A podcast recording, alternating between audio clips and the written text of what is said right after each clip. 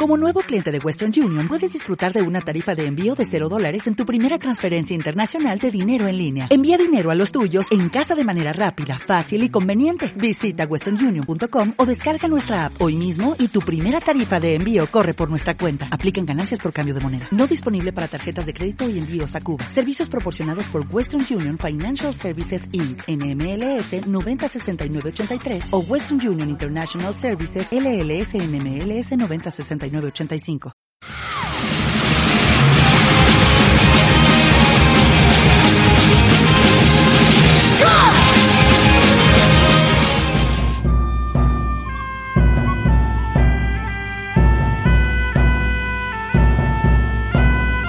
Pues bueno, buenas noches, queridos oyentes. Como veníamos diciendo, hoy me van a disculpar, pero vengo un poco gallego. Es que estuve de pulpo este fin de semana, entonces estas cosas pasan. Pues bueno, hoy les venimos a hablar del Parlamento Europeo.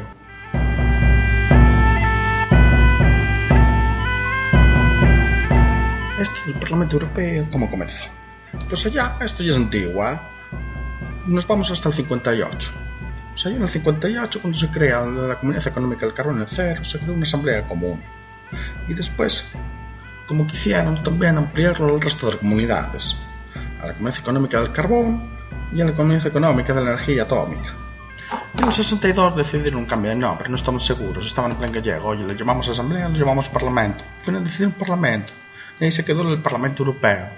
Lo que pasa es que durante todos esos años, los 60 y los 70, nadie le hizo la verdad ni puto caso. O sea, realmente, en el Parlamento, los estados ponían aquellas gentes representativas del, del movimiento europeo, que defendían Europa y demás. Pero la verdad, que poquito caso. Eso sí, a algunas asociaciones había. Podemos hablar de un tal Spinelli. Ya saben, de los federalistas, aquí los amigos de Jeff hablan mucho él.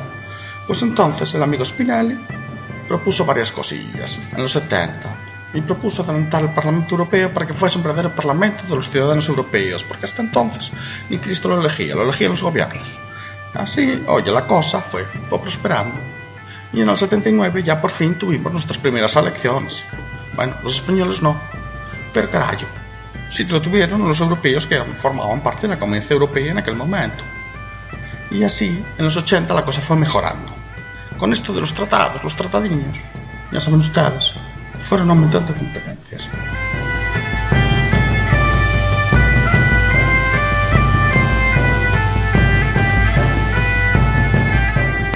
Oye, y así está hoy llegamos a 2014, en mayo de 2014 que tuvimos las últimas elecciones, en las que ustedes ya pudieron votar claramente. Oigan, que están votando desde el 86, así que no jodan carajo cuando les decimos que la Unión, cuando decimos que la Unión Europea no es democrática. Democrática es. Lo que pasa es que somos un poco bajetes a la hora de verlo, ¿eh? Carajo.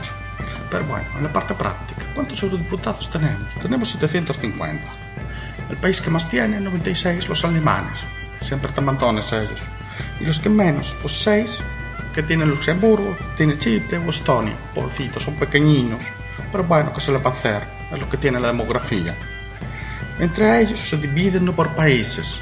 Es una característica principal, se dividen por familias políticas sobre grupos parlamentarios europeos empezando por los más conocidos, los populares europeos y los socialistas europeos, que seguro que les suena. Pero también tenemos los conservadores reformistas, la Alianza Democrática Liberal, Confederal Izquierda Unida, Verdes Nórdicos, carajo con el nombre, los Verdes Alianza Libre, o la Europa de la Libertad y la Democracia, y si no, la Europa Nacional, las Naciones y las Libertades. Total, ocho grupiños, muy majos ellos todos. Bueno, uno más eurocéptico que el otro. Pero bueno, ¿qué se le va a hacer, carajo?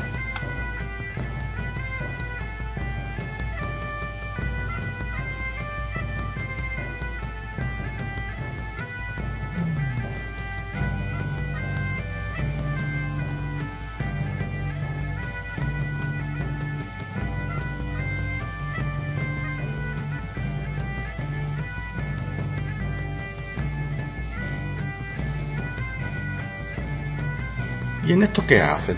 Es muy sencillo. Pues resulta que el Parlamento hoy en día, antaño no, pero hoy en día sí, pinta mucho. Para todo el proceso legislativo, si no pasa por él, la cosa no sale. Antes aquello se llamaba codecisión, pero decidieron cambiarle el nombre últimamente con Lisboa y llamarlo proceso ordinario. ¿Por qué? Porque es lo normal ya. Que el Parlamento participe como en cualquier país libre. Por lo mismo, sus representantes, el Parlamento Europeo, participa. Es lo que le da gracia al asunto, al caldo. También para aquellas competencias en que no están transferidas o que la Unión Europea tiene potenciales muy reducidos, como la política exterior, pues entonces tienen que emitir un dictamen conforme. Y si no están conformes, se arma la de San Quintín. Carajo.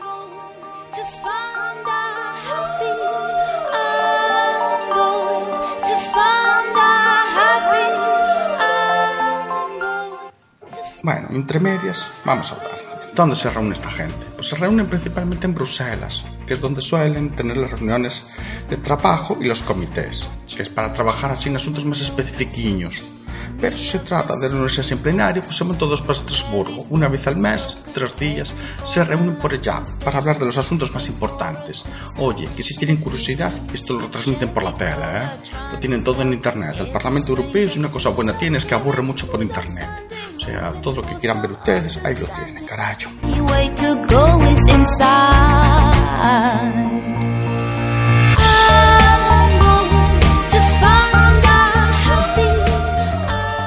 Y entre otras curiosidades que tenemos aquí.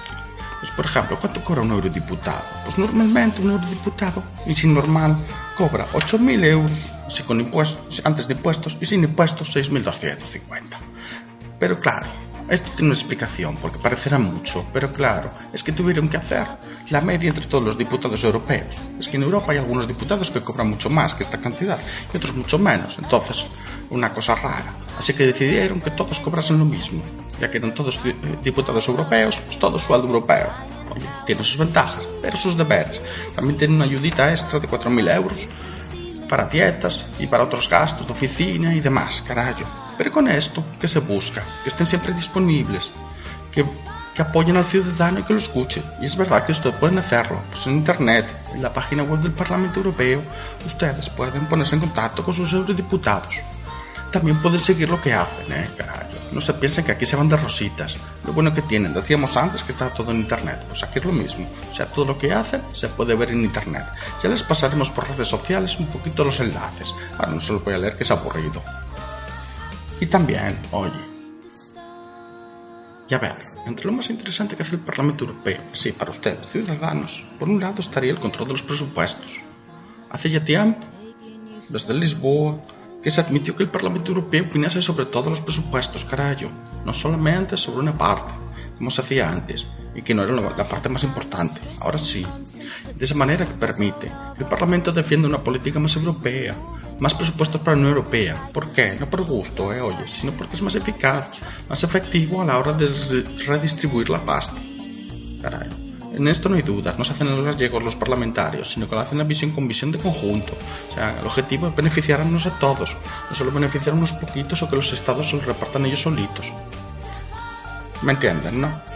Y bueno, y otra cosa importante del Parlamento Europeo es su defensa de los derechos humanos, vamos, popularmente conocido como una mosca cojonera de los derechos humanos. Van denunciando por ahí cuando faltan las cosas de derechos humanos.